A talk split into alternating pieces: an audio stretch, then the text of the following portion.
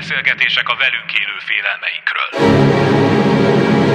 Kimerem mondani. Sugár Ágnes vagyok, köszöntöm Önöket. A lelki jelenségeknek is van történetük. Érzelmeink, félelmeink, lelki beállítódásaink mögött hosszú alkalmazkodási folyamat húzódik meg. Nem egyéni, hanem evolúciós alkalmazkodás. Az evolúciós pszichológia az emberi viselkedés és a változó környezet kölcsönhatásait vizsgálja. A mai adás első felében Szendi Gábor kutató, klinikai pszichológussal az evolúciós pszichológia néhány megállapítása is előtérbe kerül. Témánk pedig még mindig a félelem és annak különböző megnyilvánulásai. A pánik, a kényszer, a kötődési szorongás és ami mögötte van. Az igazi kérdés persze az, amit ez a sorozat is vizsgál, hogy a folytonosan újra termelődő problémáinkat milyen belátások, milyen tapasztalati és fejlődési folyamatok mentén orvosolhatjuk. Hogyan vehetjük át az irányítást a saját sorsunk alakításában. Pánikroham, pánikzavar, közismert kifejezések, de amilyen elterjedt, annyira téves sok esetben a magyarázatuk. A kutatások szerint ugyanis kétféle pánikot kell megkülönböztetni. Persze az elszenvedőnek bármelyik ijegységre adhat okot, de talán a zavar kezeléséhez, a félelmet enyhítő tisztázáshoz érdemes innen elindulnunk. A pánikot az 50-es években találták föl, nem arról beszélek, hogy intenzív szorongás vagy félelmi roham nem létezett a történelem során, mindig is létezett. De az a fajta elterjedtség, ami, ami ma jellemző, nagyon gyakori, tehát ilyen 5-6 10 százalék tapasztal egy vagy két pánikrohamot, vagy pedig kialakul már a pánikzavar, mert pánikbetegséget mondanak, de ez rossz elnevezés, ez nem betegség. Tehát pont ez a baj, hogy a, a pszichiátria ügybuzgalma miatt vált ez ilyen elterjedté, mert tulajdonképpen arról van szó, hogy van egy klasszikus pánik, én így neveztem el, ez valóban a légző központnak egy fokozott érzékenysége széndiokszidra. De ez nagyon ritka. Ez lehet vele született, fakadhat negatív élményekből, például volt olyan vizsgálat, ami kimutatta, hogyha valaki már átélt fulladásos élményt, azok a későbbiekben sokkal valószínűbben válnak pánikzavarossá, ez a klasszikus pánik. Ugye a klasszikus pániknak az az egyik fontos ismérve, hogy légzés elakadással kezdődik.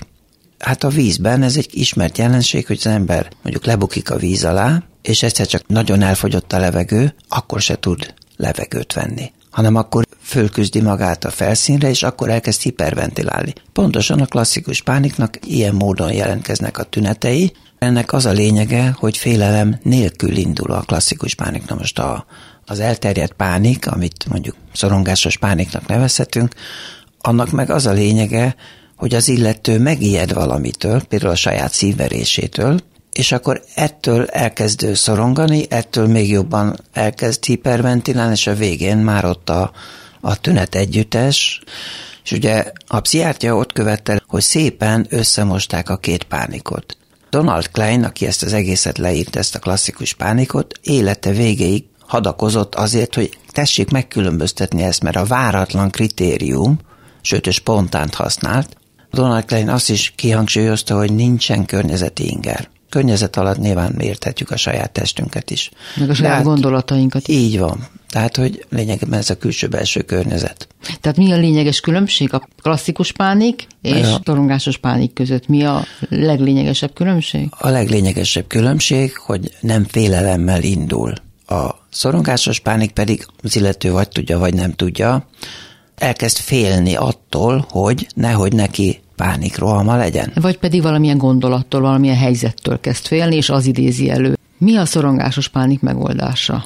Több megoldást szoktak javasolni, van egy ilyen fiziológiai megközelítés, hogyha a szapor a légzés okozza a tüneteket, akkor le kell lassítani a légzést. Tehát például nem viccelek, egyszerűen nem kell venni levegőt. Mert ugye arról van szó, hogy a sok oxigén fölhalmozódik a vérben, eltolja a savas lugos kémhatást lugos irányba, érszükületek keletkeznek, mindenféle dolgok történnek, és akkor ezért alakulnak ki a tünetek. Ha nem veszünk levegőt, közben a sejtjeink használják az oxigént, és akkor persze egy idő után, hogy ne fulladjunk meg, veszünk egy picikét megint, de nem annyit. Tehát a pánikosok pont ezt szokták csinálni, hogy Ja, hatalmas lélegzetvételekkel rontanak a helyzetem, mert csak még nagyobb oxigént pumpálnak magukba, mert az az érzésük, hogy megfulladnának. Nem, nem fognak megfulladni. Másik lehetőség, kezdjenek el futni, tehát ha valaki érzi, hogy pánikja lesz, és fut egy háztömnyit, akkor utána elmúlik, mert elhasználja, légszomja lesz. Lehet googolni, fekvőtámaszt csinálni, bármit. Na most a másik megoldás az, hogy, hogy végig gondolom, hogy hát százszor már nem lehetett túlélni az infarktust, azzal, hogy fölhívtam valakit, meg bementem a boltba, meg ugye ilyen trükköket kitalálnak az emberek. Lényegben, hogy eltereljék a gondolataikat. Én is buddhista leszek. A legjobb módszer az ilyen szorongások elhárítására, éppen ma írtam valakinek, mondta, hogy ha ő neki várnia kell, akkor jön a roham, semmit nem tud csinálni. És azt írtam neki, hogy kezdjen el mantrázni. Ha elkezdjük ismételgetni, én azt szoktam, hogy nyugodt vagyok, laza vagyok, egész testem ellazul. De már nem azért, hogy ellazuljak, ez egy ilyen régi relaxációs szöveg, hanem gyakorlatilag kiürítem a tudatomat. Ugye az a baj, hogy az agyunk olyan, hogy az dolgozik. Tehát az agyunk irányít minket, nem mi az agyunkat. Megint messzire vezetne, hogy nincsen szabad akarat, mi környezet irányította emberek, külső-belső környezet által irányítottak. De ha én megtöltöm a tudatomat ezzel a semleges kis mondókával, és folyamatosan mondom, mondom, akkor simán el tudok aludni, megszűnik a szorongás, minden bajom megszűnik. Tehát uh-huh. ugye az emberek azért nem tudnak elaludni, vagy visszaaludni, mert hogy fekszenek, és akkor hát mivel nem csinálnak semmit, az agyuk elkezd dolgozni. És akkor eszükbe jut a be nem fizetett csekk, meg a nyomoruk, meg minden, és akkor perc, hogy annyira felzaklatodnak, vagy fölébrednek éjszaka, megint ez eszükbe jut, hajnalig nem tudnak elaludni. Haladjunk tovább akkor. A kényszeres félelmek, ugye amikor valaki folyamatosan ismétel akár egy gondolatot, akár egy cselekvést, és nem tud ebből a körből kilépni. Gyakoribb, mint gondolnánk. Hát igen, van ennek egy enyhébb változata, amikor csak egy kicsit az illető kényszeres. Tehát ugye ez tud betegségé fokozódni, és, és az emberek bénultan ülnek otthon, és csak a, csak a kényszereik irányítják az életüket. Ennek nagyon nagy múltja van, mert már Freud is foglalkozott vele, tünettanilag végül is ő jól leírta. Azt látjuk a kényszerben, hogy bizonyosságérzés nem tud bekattanni. Azért kell nekem százszor nyomkodni a kilincset, miután kimehetek, mert a százszoros ismétlés helyettesíti a bizonyosságot, vagy százszor visszamegyek a kocsihoz ellenőrizni, aztán már haza is mehetek. Este van. De számos nagyon furcsa esetek vannak, hogy valaki megy autóval, és akkor egyszer csak arra gondol, hogy nem ütötte el valakit. És akkor még 40 kilométert küzd a gondolattal, és aztán nincs mese, vissza kell menni és megnézni, hogy nincsenek-e vérnyomok, vagy nincs -e ott a mentő. Volt, aki mesélte nekem, hogy meg tudja oldani, úgyhogy hát szól a gyerekeknek, hogy gyerekek, elütöttünk valakit? Nem, anyu, nem. Jó, akkor megyünk tovább. Tulajdonképpen a kényszerben az a paradoxon, és pont ez a lényeg. Itt jön be megint ez, amit az előbb csak így megpendítettem, hogy az agyunk irányít minket, és nem mi az agyunkat. Tehát ezt mi csak azt hisszük. Érdekes, hogy mióta tudjuk ezt, tehát a 80-as évek elején egy Libé nevű kutató csak meg akarta mérni, hogy a cselekvés és a, az akarat, a cselekvés meg a gondolat keletkezése közt milyen idők telnek el, és az volt a megdöbbentő számára, hogy először kibontakozott a cselekvés, majd egy ponton egyszer csak megjelent az akarat élmény.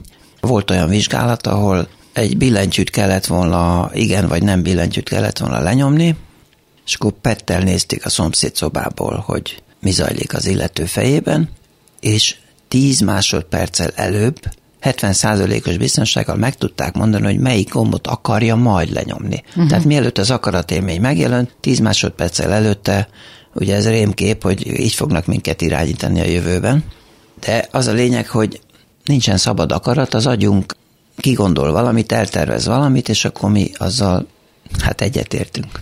Visszatérve a kényszerhez. Volt egy nagyon érdekes vizsgálat, szerintem ezt mindenki ismeri, ez a, ez a ne gondoljon a pöttyös elefántra. Igen. Most két csoport volt, az egyiknek azt mondták, hogy gondoljon, amire akar, a másiknak meg, hogy nehogy a pöttyös elefánta gondoljon. És utána megkérdezték egy idő után, hogy ki hányszor gondolt a pöttyös elefánt, és azok, akik nem akartak a pöttyös elefánta gondolni, azok nagyon sokszor rágondoltak. Ugye tulajdonképpen az a paradoxon ebben, hogyha valamire nem akarok gondolni, akkor rá kell gondoljak, hogy ellenőrizem, hogy nem gondolok-e rá. Na ez a kényszernek a lényege. hogy állandóan ellenőrizni akarom, hogy ülök a templomba, és nehogy már elkáromkodjam magamat. És akkor tulajdonképpen ugye pásztázom a gondolataimat, hogy nem jutott eszembe csúnya szó. Hát persze, hogy csak csúnya szó fog eszembe jutni, és akkor onnantól joggal retteghetek, hogy hát és mi lesz, ha egyszer csak a szám kinyílik, és én elkiabálom magamat. Honnan jön mindez? Ez a belső irányítottság. Mondjuk azt, hogy az evolúcióból. Tehát, hogyha megnézzük az akaratot, az akaratnak semmiféle előfutára nincsen az állatvilágban. Minden másnak van. Még az állatok is gondolkodnak valamilyen szinten, éreznek, terveznek, mindenféle csinálnak, csak nincsen akaratuk. Tehát ez, ez mi találtuk ki, nyilván ez egy szubjektív élmény, tehát most végül is olyan gyorsan zajlik az agyunkban minden, hogy egy olyan cselekvés, amivel én tulajdonképpen egyetértek, de az agyam akarta, de nem látszik a különbség, hogy most ezt, ezt én is akartam volna, de tulajdonképpen csak az agyam tudja akarni. Tehát amikor a kutyám merőn nézi a labdát a polcon, akkor nem labdázni akar? Csak én hiszem azt, hogy labdázni akar? Egyrészt ő megpillantotta a labdát, és erről eszébe jutott, hogy de jó lenne labdázni az agya juttatta eszébe. Na de Vagy... ha rám néz és merőn néz, akkor tudja, hogy egy idő után, ha eléggé akarja, akkor le fogom venni a labdát a jó, polcra. de ezek kondicionált viselkedések. Hát jó, de ezt azért beszéljük meg még egy kicsit, ezt a külső-belső irányítottságot, mert ez azt mutatja, hogy tulajdonképpen minden, ha nem is előre eltervezett, de minden behatárolt. Tehát nincsen semmi, ami a szabad akaratunkból áll. Holott azt írja egy helyütt például, hogy megtanulhatjuk a félelmeinket önerőből gátolni. Az nem akarat kérdése? Az a gond, hogy a, az egész kultúránk át van itatva ezzel a fogalommal. Lényegében az agyunk hihetetlen mennyiségű viselkedési, döntési, felismerési sémákat tárol. Tehát valahogy a gondolatainkkal mégiscsak tudjuk aktiválni az agyunkat, de nem abban az értelemben, hogy akaratunk van. Mert hogy az egyik gondolat elindít egy lavinát. Lényegében valami módon keressük a megoldást, tehát az, az agyunk erre képes, van egy tudatnak egy olyan felfogás, hogy a tudat akkor lép működésbe, amikor nincsen kész séma arra, hogy hogy viselkedjünk, mert ha belegondolunk, az egész napunk lényegében automatikus viselkedések sorozatából áll. Tehát ez jó is, mert ha állandóan gondolkodni kéne, hogy hogy kell kinyitni az ajtót, akkor elmenne egy fél óra azzal. A tudat akkor kapcsol be, amikor váratlan helyzet van, nincs rá megoldás, és ilyenkor valószínűleg van egy ilyen kialakult kereső mechanizmus, a kutyáknál is például, ugye oda akar férni az ennivalóhoz, de az a fal mögött van, és akkor addig-addig nézelődik, míg rájön, hogy a fal megkerülhető. Próba szerencsét, ez is egy beépült stratégia, hogyha valami nem megy, akkor el kell kezdeni próbálgatni. De ez megint nem a mi fantasztikus kreativitásunkból fakad, hanem abból, hogy még a megoldatlan helyzetekre is az evolúcióban, hiszen ki tudja hány milliárd megoldatlan helyzettel szembesültek az őseink, arra is van egy megoldás, hogy ilyenkor mit kell csinálni, el kell kezdeni próbálgatni mindenfélét. És mi a helyzet a sportolók teljesítményével, amikor a kitartással az áhított elsőség, vagy a még jobb eredmény elérése érdekében az akarat erejével úgymond küzdi magát tovább és tovább. Damazió nevű agykutató ma is él, nagyon okos ember, az azt mondta, hogy az akarat az nem más, mint egy tartósan lelki szemeink előtt tartott célképzet. Elvégzi valaki az egyetemet, vagy készül az olimpiára, ugye mindig ott lebeg, hogy szeretnék első helyezett lenni. Ez lebeg a szeme előtt, és ez generál egy csomó viselkedés választ, hogy akkor mit kell ezért csinálnom, és teszi a dolgát, meg az edző is megmondja, hogy mit csináljon. Beszéljünk még a kötődési félelemről, az is jól ismert, azt hiszem valamennyien találkozunk, találkoztunk saját bőrünkön is, meg a környezetünkben élők esetében is ezzel. Igen, hát szeparációs félelemnek szokták nevezni. Arról van szó, hogy a kisgyermek vagy a kis állat az lényegében pusztulásra van ítélve, ha elveszíti az anyukáját. Emlős állatoknál jelenik meg ez, főként már kígyóknál, meg ilyeneknél nincs ilyen ez megint egy evolúciós késztetés, hogy keresni a mamát, aztán ha a mamát egy ideig nem találjuk, arra is van egy kialakult válasz, mindenre kialakult válaszok vannak, hogy akkor csöndbe kell maradni, le kell lassítani a anyagcserét és várni, mert ez még mindig a életben maradás esélyét fokozza. Aztán ugye az ember társas lényé vált, tényleg egy közhely, de tulajdonképpen a többi ember nélkül életképtelenek vagyunk, nem csak fizikai értelemben, hanem egyszerűen hát nagyon sok ember attól szenved, hogy nincs kihez szólnia, nincs kivel beszélgetnie.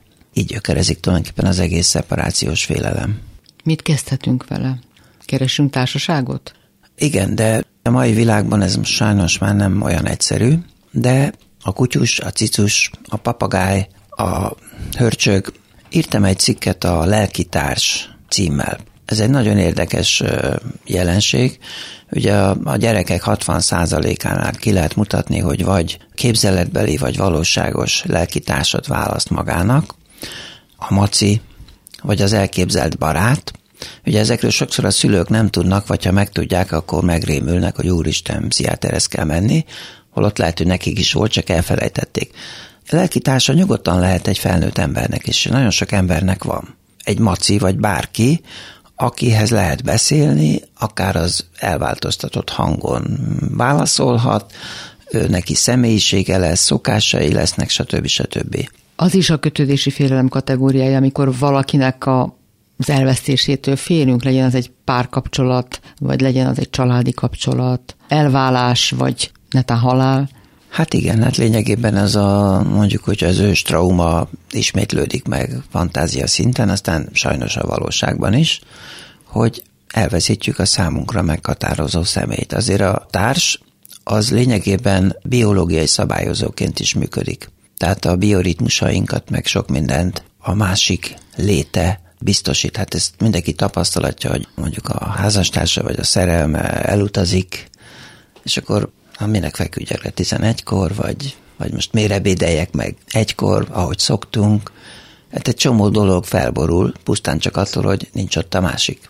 Érdekes jelenséget figyelmettem meg a közelmúltban. Nagyon sok olyan házaspárt vélek látni, tapasztalni a környezetemben, ahol frusztráltak a felek hosszú évtizedek óta együtt vannak, biztosan borzasztó lenne, és kétségbe esnének, ha valamilyen ok miatt el kellene szakadniuk egymástól, de mégis elképesztően idegesítik egymást, frusztráltak, szomorúak, kiosztják egymást, türelmetlenek, azon gondolkodom hogy miért? Miért lesz így? Miért alakul ilyenni? Miért nem lép? Miért nem változtat, aki egy ilyen visszafolytott, lefolytott, frusztrált élethelyzetben érzi magát, ha egyáltalán tud róla? Hát ez ugye abból a feltevésből fakad, ez a maga értetlensége, hogy azt hiszi, hogy mindenki boldog akar lenni.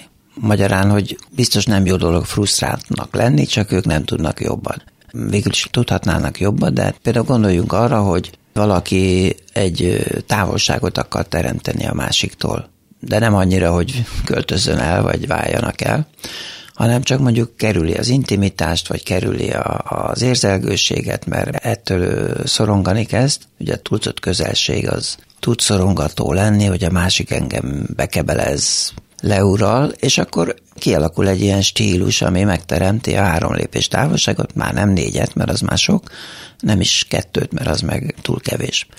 Aztán lehet az is, hogy az egyik tényleg domináns személyiség, és állandóan dominálni akarja a másikat, a másik meg ez ellen állandóan lázad. Ugye van ez a emberi játszmák elnevezésű irányzat, vagy transzakcionális analízis, az sok mindent elég jól leír. Tehát a játszmáknak mindig van nyeresége. Ugye a nyeresége az, hogy na most jól megmondtam neki. De hát a, a másiknak is van nyeresége, és akkor így mind a ketten végül is nyertes játszmákat játszanak, csak közben kívülről úgy néz ki, hogy állandóan balhéznak. Igen. A szenvedés nyomás elégséges, akkor úgy is változtatni fog valaki, és kilép a játszmából. De amíg nem lép ki, addig tulajdonképpen jól érzi magát. Hát a másik hagyja, szóval azért ez rafinál dolog, ehhez, ez azért kell egy kis finesz, hogy az ember átlásson a játszmákon, és ki tudjon lépni belőle. És lehet, hogy belülről nem is lehet rálátni. Ehhez kell a segítség, a külső segítség? Hát igen, végül is ezek a bejáratott utak, ezt szokták mondani, hogy most akkor neki legyen mindig igaza. Hát mondom, nem tök mindegy, hogy kinek van igaza. Tehát pont ez a probléma, hogy, hogy valaki itt megrekedt, hogy kinek van igaza, és akkor olyan kérdéseken vitatkoznak, amiben nincs is igazság.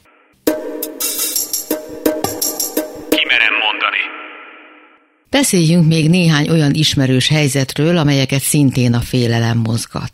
Ilyen a kudarctól való félelem. Sokan azért nem mernek lépni, dolgokat megtenni, mert attól tartanak, nem tudják megvalósítani azt.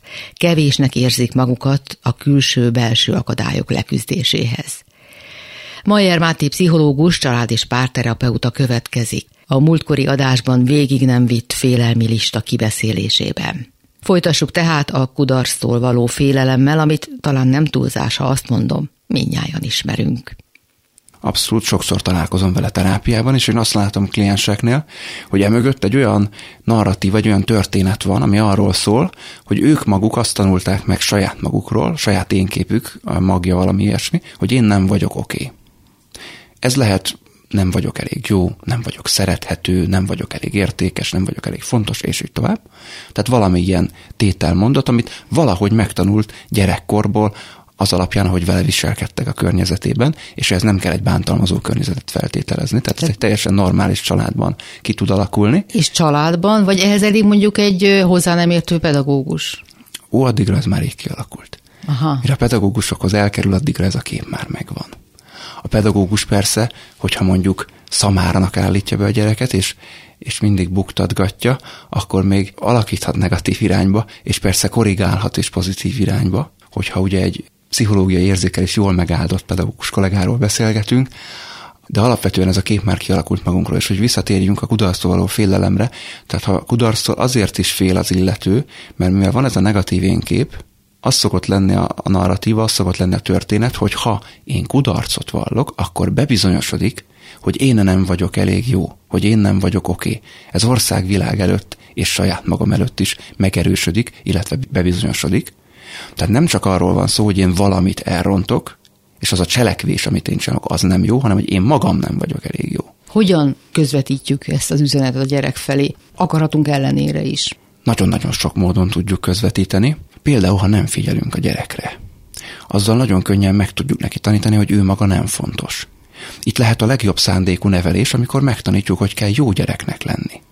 Például, hogy ilyen nagyon tankönyvit hozzak, mikor nem akkor adunk neki enni, amikor éhes, hanem amikor a könyvben olvastuk, hogy kell, vagy a szüleinktől tanultuk, hogy mikor kell. Itt mondjuk nem figyelek a gyerek igényére. Ha egy szülő gyerekként nem kapta meg ezt a fajta figyelmet, akkor mondjuk neki nehéz lesz a gyereke érzéseire figyelni, ha az ő érzéseire se figyeltek, amikor ő gyerek volt, és közben valamilyen gyógyító kapcsolatban nem tett szert erre a képességre, akkor mondjuk ilyen értelemben nem figyelünk a gyerekre. De azt tudatosítani kell, hogy amiről én most beszélek, az nem egy-egy konkrét helyzetnek a nagyon lélekromboló következménye a felnőttkora, hanem egy ismétlődő minta. Tehát nem arról van szó, hogy minden egyes pillanatban nagyon nagy figyelemmel kell lenni a gyerekünkre, és hogyha egyszer is nem figyelünk rá, akkor aztán az lesz a kép, hogy ő nem fontos, hanem hogyha az a minta, hogy ő nem fontos, hogy őre nem, nem figyel a felnőtt, mert ugye a gyerek mindig úgy értelmezi, hogy a felnőtt az jó, a szülő az jó, és biztos, hogy ő a rossz ha sokat szídjuk, ha sokat becsméreljük a gyereket, megtanulja, hogy ő rossz, ha sokat verjük, akkor is. Ha sokat telefonálunk, és gyakorlatilag fejben, lélekben mindig máshol vagyunk, számítógépezünk, miközben a gyerek számít a figyelmünkre. Ez is egy módja annak, hogy nem figyelek a gyerekre, így van, így van, így van, vagy drogmámorban, alkoholmámorban fetrengnek, és így tovább, és így tovább. De nem csak ezek az extrém példák vannak, ezért volt jó ez az előző példa is a telefonozásra, mert az azt hiszem majd nagyon tipikus példa. Nagyon lehet együtt érezni egy elfáradt szülővel, aki egy picit szeretne nem ott lenni, az otthonban, ahol, ahol mondjuk a gyerek nyaggatja, a házastárs nyaggatja, várják a házi munkák, és így tovább. És semmi baj nincs azzal, hogyha ezt időnként csinálja, hogyha ez a tipikus mm. akkor abból lesz probléma. Azért talán a kedves hallgatók is érzékelték, ezeknek a nagy része nem extrém példa. Tehát nem kell nagy dolgokat csinálni ahhoz, hogy az alakuljon ki valakibe, hogy ő, hogy ő nem oké, hogy ő nem elég jó. A gyerek ugye három dologból tanul. Az egyik, hogy hogyan viselkedik vele a szülő, a másik, hogy hogyan viselkedik önmagával a szülő, és a harmadik, hogy hogyan viselkednek a szülőtársak egymással vagy a fontos felnőttek, inkább így pontosítanám, egymással hogy viselkednek. Mind a háromból tanul. Hogyha azt tanulja meg, hogy a felnőtt nem szereti magát, abból is könnyen meg lehet tanulni, hogy ebben a családban bizony a teljesítménye fontos. És csak azt lehet értékelni, csak azt lehet szeretni, aki teljesít. Önértéken mi nem vagyunk szerethetők. Oké, okay, ezt is tudjuk már fejben, mindent értünk, mihez kezdjünk, hogyha egy ilyen diagnózist felállítunk magunkról, hogy a szakembertől ezt kapjuk. Milyen világlátás az, ami ezt helyre billenti? Én azt hiszem, hogy nem annyira világlátásról van itt szó, mert ugye a világlátás az egy intellektuális teljesítmény. És nagyon sok olyan ember, aki egyébként önmagát túlságosan nem értékeli, nagyra nem nagyon szereti, világlátásában egy nagyon szeretetteli és segítő, odaforduló képet közvetít, még esetleg mások felé is igyekszik így viselkedni, de mondjuk önmagával szemben nem. Ugye sok családból jön az a mondat is, hogy hát ugye másokért kell élni, másoknak kell lenni, mert különben önző vagy. Nagyon-nagyon sok klienstől hallom azt, hogy mikor egy picit mélyebbre mentünk már a terápián, és már úgy jobban megismertük egymást, meg hogy miről is van itt szó, és akkor ugye eljutunk oda, hogy akkor hogyan lehetne változtatni azon a dinamikán, ami miatt eljött terápiába, akkor ugye fölmerül, hogy de hát Máté, hát hogyha én, én magamra figyelek, az nem önzőség. Ha én a magam szempontjait nem a másik elé helyezem, csak képviselni merem, az nem önzőség? Hát nem. Hmm, menjünk tovább. Az ítélkezéstől való félelem. Ez a mit fognak rólam mondani, van, akik tudják magukról, hogy félnek, attól, hogy mit gondolnak róluk mások, van, akik nem tudják, de mégiscsak félnek. Ez nagyon rokon a, a teljesítmény szorongástól, tehát a kudarctól való félelem, mert ugye itt egy szociális kudarctól való félelemről beszélgetünk, a mögöttes dinamika teljesen ugyanaz és akkor megint csak az elkerülésről, hogy nagyon sok esetben nem nevezzük nevén ezt a problémát. Tehát még önmagunk előtt sem ismerjük be, hogy valójában a félelmeinkről van szó, hanem nagyon ügyesen, teljesen máshogy állítjuk be, de nem szándékosan, hanem tulajdonképpen a gondolkodásmódunk az agyunk csap be ilyenkor minket, amikor keresünk kifogásokat, Fáradt vagyok, nincs kedvem, azért nem megyek, mert úgyse fog sikerülni, mert neki jobb helyről van a diplomája, és nem mondja ki azt, hogy ő kevés, vagy ő attól fél, hogy nem fog megfelelni, hanem azt mondja, hogy az ő helyzete mások miatt nem olyan, ami miatt egyáltalán energiát kéne ebbe fetszölni. Tehát amikor tulajdonképpen másokat hibáztatunk Igen. azért, amiben vagyunk, és megmondjuk a terapeutának, hogy de azt is tudjuk, hogy ezért ki a hibás időnként nem is biztos, hogy hibáztatás formájában, hanem hogy, amit mondott is Ágnes, hogy minek kezdjek bele, mert, mert hát úgyis ebben a helyzetben, hát én másokra vagyok utalva, én, én attól szenvedek mondjuk x éves szingli nőként, hogy hát a pasik, a pasik azok engem nem vesznek észre. Majd miért pályázom meg ezt az állást? 20 kilóval több vagyok, mint ami a csinos fiatal nőkről dívik, se fognak alkalmazni, mert le kéne fogynom 20 kilót. Most mondtam egy példát. Így van, tehát van, amikor azonosítunk egy, egy vélt vagy valós problémát, mondjuk inkább véltet, és akkor azt mondjuk, hogy amiatt nem jön össze egy másik dolog.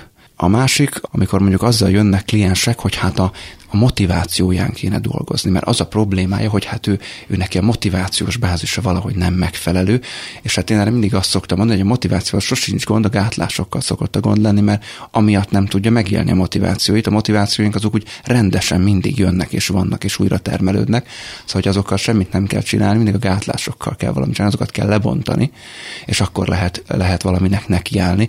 Ugye itt a kifogáskereső példáknál is tulajdonképpen ezeket a gátlásokat nevezi nevén az illető, vélt vagy valós gátlásokat, aztán, hogyha kicsit mélyebbre megyünk, akkor mondjuk ő gondolja például a túlsúlyos példában magáról azt, hogy ő nem is lehetne alkalmas, nem is lehetne olyan vonzó, miért is kellhetne ő egy állásra, miért is kellhetne ő egy pasinak, vagy egy, vagy egy hölgynek, szóval akkor ilyesmikre szoktunk bukkanni.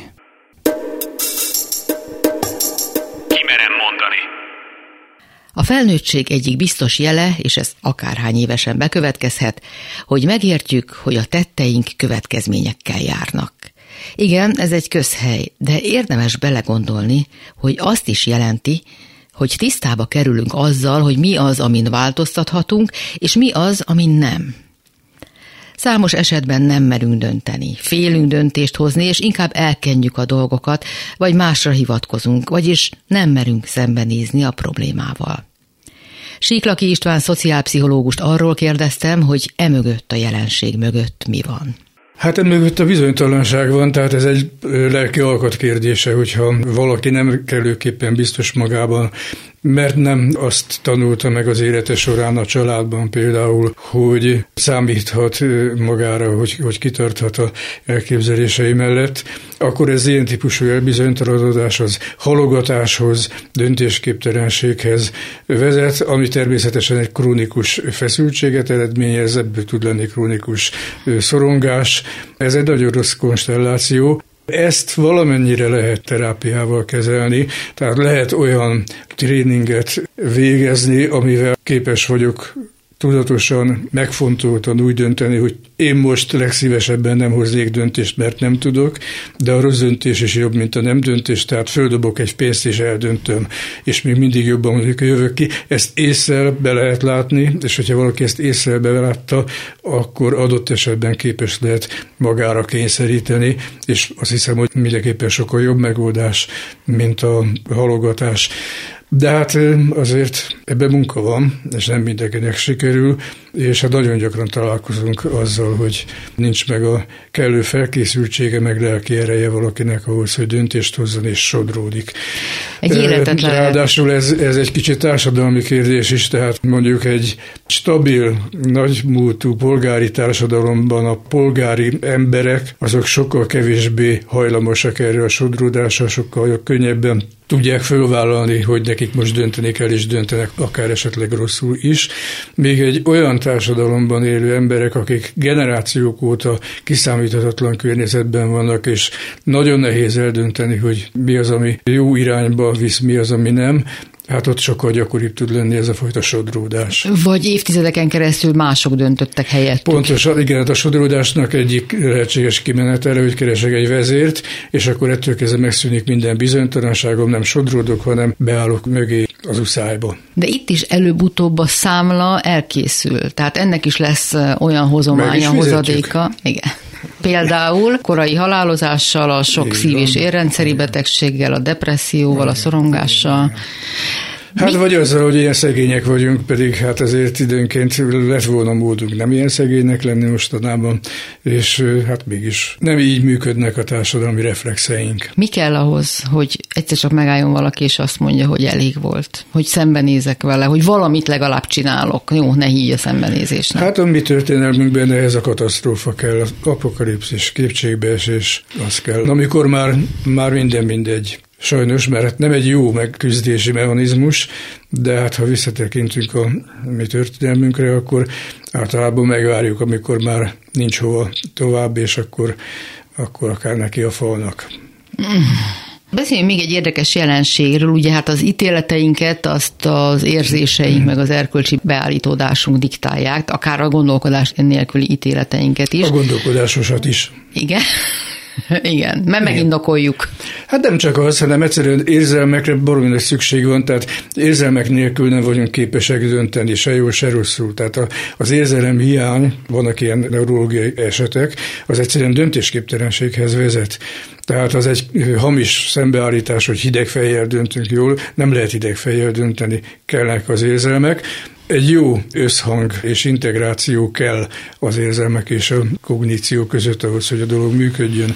Hú, ez nagyon érdekes, mert például a buddhizmus azt mondja, hogy a meditációval olyan szintű belátásra, lényeglátásra lehet jutni, ahol tulajdonképpen a belső intuíció lehetősége hozza a megoldást, a lényeglátást és hát persze természetesen egyfajta elnyugvást és megnyugvást is. Kognitív pszichológiában magamat valamennyire járatosnak tartó emberként azt gondolom, hogy idegtudományi eszközökkel szépen ki lehetne mutatni, hogy azok a struktúrák, amik az érzelmeinkért felelősek, azok nagyon intenzíven működnek a meditációban is, csak hát egy sajátos módon. Ezek a technikák, ezek az érzelmek kontrollálására szolgálnak, kontroll alá lehet vonni, és ebből a szempontból legkülönbözőbb ilyen kultúrák a meditációtól a vallásig, vagy az imáig, vagy egy racionalista, materialista embernek a racionális materialista önfegyelméig a legkülönbözőbb módokon lehet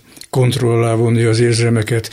Amiről ilyen negatív módon szoktunk gondolkozni, meg beszélni hagyományosan, az a kontrollálatlan érzelmekre vonatkozik. Igen, és például ilyen helyzet az, amikor ugye elég keményen reagálunk, hogyha nem értünk valakivel együtt erkölcsi vagy politikai kérdésekben. Tehát, hogyha valaki más ideológiai terepen mozog, mint mi, akkor hajlamosak vagyunk nagyon szélsőségesen reagálni. Ez mitől van? Hát attól azt gondolom, hogy borzasztó fontos a számunkra az identitásunk és az önbecsülésünk. Tehát az a stabil meggyőződés, hogy én helyesen látok bizonyos dolgokat, ez az én személyiségemnek stabil része. Éppen ezért, ha ezt megtámadják, akkor azt nagyon sokszor úgy éljük át, mintha bennünket személyiségünkben támadtak volna meg. És ahhoz nagyon nagy önfegyelem, meg, meg akár gyakorlat, akár meditatív gyakorlat, vagy vallási meggyőződés kell, hogy képesek legyünk nem a saját személyiségünk megtámadásának venni azt, hogyha egy meggyőződésünket valamilyen kihívás vagy kritika éri.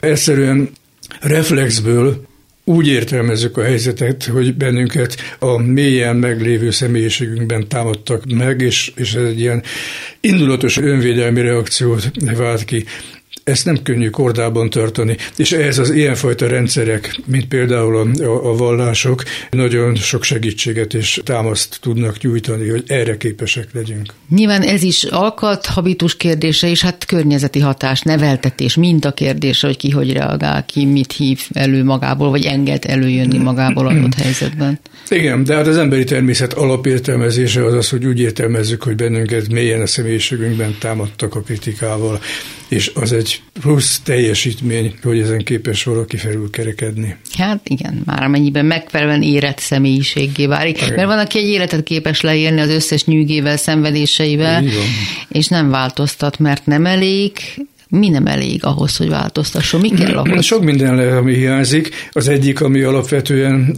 fontos, az az, hogy legyen egy stabil önbizalma valakinek, tehát hogy megtapasztalta azt gyerekkorától kezdve folyamatosan, hogy bizonyos neki fontos helyzetekben képes eligazodni, képes előrelátni, képes számítani, képes kontrollálni. Ha ez a fajta stabilitás, lelki stabilitás megvan, akkor kevésbé jön ránk a frász egy ilyen támadás hatására. Ha a saját magunkban bizonytalanok vagyunk, akkor van ilyen önvédelmi túlreagálás. És ha túlságosan biztosak vagyunk magunkban, akkor megjöhet a, a narcizmus erőteljes kibomlása. Hát erre a tanult klinikai pszichológus kollégáim azt mondják, hogy ez egy látszat, tehát aki ilyen narcisztikusan, túlságosan magabiztos, az valójában rejti a belső bizonytalanságát. És az omnipotens, aki azt hiszi, hogy mindig mindent megold, és hát mindenek bolond. fölött. Ja? Az egyszerűen bolond, persze. Uh-huh. Van ilyen, sokan vagyunk bolondok. Úgyhogy...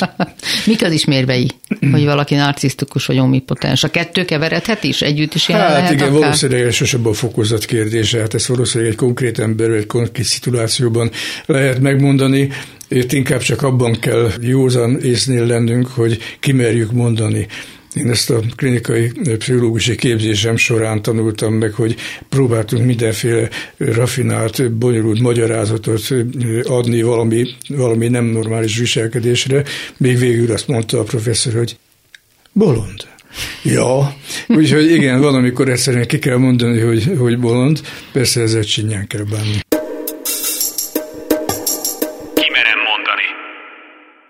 Sokszor tehát valójában nem is tudjuk, hogy érzéseink, viselkedésünk valódi gyökere a félelem. Ez a gátoltság, ez a félelem pedig könnyen hitünket szegi. És ez igaz a vallásos, a hívő emberekre is. Széles Tamás ókatolikus lelkész már a múltkori adásban is vendégünk volt. A folytatásban azt kérdeztem tőle, hogyan, miként érhetjük tetten a félelmeinket. Azt szoktuk mondani, és erre a, a szerzetesek, ha véletlenül valaki hallgatná szerzetes, akkor rábólogatna, hogy az önismeret és az Isten ismeret elválaszthatatlan egymástól.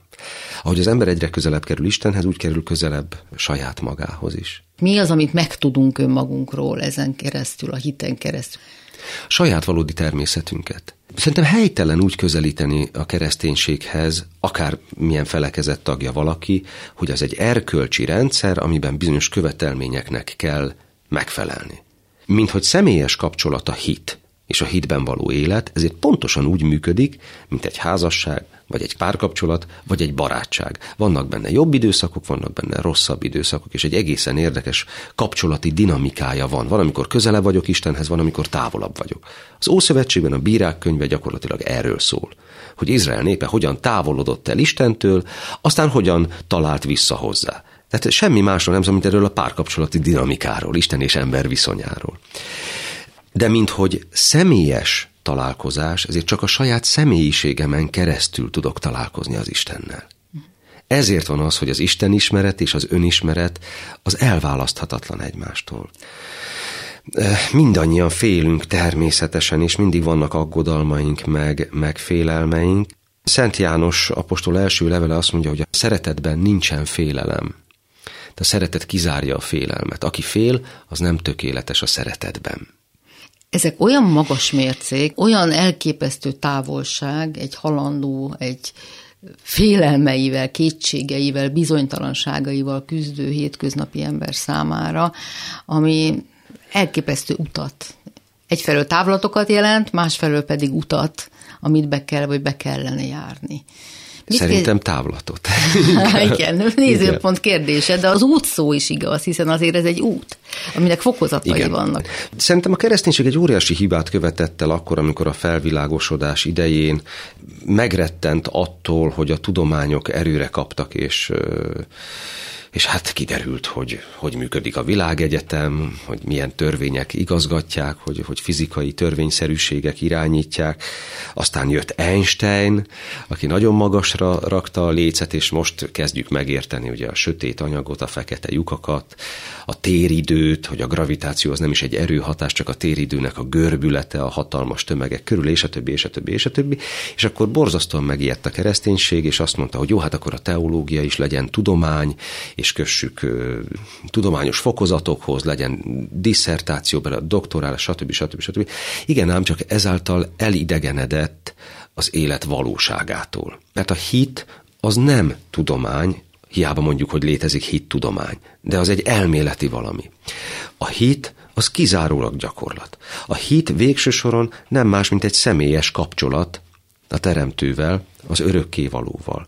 Ez pedig a benső élmény terébe tartozik, és nem lehet elméleti tenni. Az ókatolikusok miben különböznek a katolikus egyház tanítás? A római katolikus egyháztól? Igen, igen. Különbözünk abban, hogy mi az első ezer év zsinatait fogadjuk el irányadónak, amikor még az egyház valóban katolikus volt. Ez a, görög katolikus szó az egységeset, egyetemest, általánost, mindenkire, mindenhol vonatkozót jelent. És a nagy kelet-nyugati egyház szakadással ugye létrejött az ortodoxia, meg a római katolicizmus. De eladdig öt patriarchátus alkotta az egyetlen egyházat, amelyben benne volt, mint központ Jeruzsálem, Antiókia, Róma, Alexandria és Konstantinápoly. És az egyház szakadással ugye Róma külön vált. Későbbi zsinatok azok már csak a római egyház zsinatai voltak, nem pedig az összegyház zsinatai. Tehát azt gondoljuk, hogy igazán az a katolikus, amit az első ezer esztendőben gyakoroltak a keresztények. Ami később hozzájött, mint például a kötelező cölibátus, a pápaság bizonyos intézményrendszere, vagy a pápa csalhatatlansága, vagy bizonyos Mária dogmák, ezek már nem a katolikus hit részei. Tehát ezek, ezek újítások a hitben. És mi az, ami a tanításokban különbözik? Tanításban különbözik az, hogy sok mindenben mi az ortodox teológiát követjük. Tehát még például a római katolikus egyház azt mondja, hogy a házasság célja a szaporodás és a házasfelek egymás segítése. Mi azt mondjuk az ortodox teológusokkal egybehangzóan, hogy a házasság célja alapvetően a szeretetettség. És innentől például egy egészen más szexuáletika bontakozik ki, mert ha az az, az az első, hogy a szeretetettség meglegyen, abban nagyon sok minden beletartozik, ami a másik oldalon mondjuk nem jelenik meg. Igen. És a bűn kérdése, hogy jelenik meg? Hmm. Nagyon érdekes, hogy az Ószövetségnek a, a Héber bűn kifejezése, a hata, az eredetileg nem egy erkölcsi cselekedetet jelöl hanem leginkább úgy lehet visszaadni, hogy tévedés, hiba, céltévesztés, és még az új szövetségi görögnek is a, a szakkifejezése, a hamárti, ami leggyakrabban előfordul, az körülbelül ugyanazt jelenti. Tehát nincsen tragikus, nincsen drámai vonzata. Nem jelenti azt, hogy valaki elbukott, vagy, vagy valami fajta ítélet alá esik. Annyit jelent, hogy tévedett. Míg például a római egyház azt mondja, hogy az ősbűn, vagy eredendő bűn, vagy eredeti bűn, az minden egyes emberben öröklődik, mi ókatolikusok az ortodoxokkal együtt azt mondjuk, hogy nem. A rosszra való hajlam öröklődik az emberben, de az, a, az az újszülött, aki még semmi rosszat nem tett, az nem tekinthető bűnösnek. Mennyiben ért egyet azzal, hogy nem csak genetikai örökségünk van, hanem az érzelmeinket, bizonyos mintázatokat is öröklünk a felmenőinktől. Tehát a családi mintázatok azok ismétlődnek. Hát természetesen egyetértek vele. Persze, nagyon fontos, igen. akár a döntéseinkben is, akár a rossz döntéseinkben, a félelemkeltéseinkben, a frusztrációinkban az önismeretünk hiányában is. Így van, és nem csak ez öröklődik, hanem, hanem a kollektív, kulturális tudat és emlékezet is valamilyen szinten öröklődik és megjelenik minden egyes emberben, aki az adott kultúrkörhöz tartozik. Tehát valamilyen módon ezek a mitologémák, ősképek, ezek öröklődnek generációról generációra. Ezért tartom fontosnak, hogy, hogy Európa azért mégiscsak egy keresztény világ volt az utóbbi 50 évig, itt minden egyes, a kultúra minden egyes szegmense a szervesen összekapcsolódott a, a kereszténységgel, a keresztény gondolkodásmóddal, a teológiával és a szentírással. Tehát másképp nem érthetjük meg, uh-huh. hogyha nincs hozzá kulcsunk, és a kereszténység adja meg például ezt a kulcsot. Mit gondol a haragról, a bennünk ébredő dühről? Van-e jogos düh? Létezik-e, létezhet-e ilyen? Természetesen én is emberből vagyok, és én is szoktam haragudni, és, és szoktam nagyon dühös lenni. De miután Jézus azt mondta, hogy szeressétek ellenségeiteket, és imádkozzatok üldözőitekért, azzal együtt, hogy elismerjük, hogy van dű, de ez nem jogosít fel minket arra, hogy, hogy ártsunk másoknak, sőt, Sőt, ez egy nagyon-nagyon érdekes dolog. Az őskereszténységnek voltak olyan erényei, amit a mai kereszténység hát úgy valljuk be elveszített, vagy nem igazán tud már gyakorolni. Az egyik, amire ma is nagy csodálattal tekintenek, és nem is értik, hogy ez hogy működhetett akkor, az például a halál megvetés volt. Tehát ugye a legnagyobb félelem a halálfélelem, és az őskeresztények eljutottak a halálfélelemtől való megszabadulásnak, vagy a halál megvetésnek egy olyan szintjére, hogy boldogan vetették magukat az arénákban az oroszlánok, meg a vadállatok elé, és lettek mártírok. Tehát ez egy nagyon érdekes jelenség. Másik ilyen érdekes jellegzetessége volt a státuszfeladás és az alázat, és a szeretet összekapcsolódása. Tehát amikor Jézus azt mondja, hogy tartsd oda az egyik orcádat, vagy a másikat is, ha már az egyik orcádra kaptál egy pofont, akkor az, az nem azt jelenti, hogy lúzerkedni kell, hanem az ember föladja a saját akaratát az Isten akaratáért.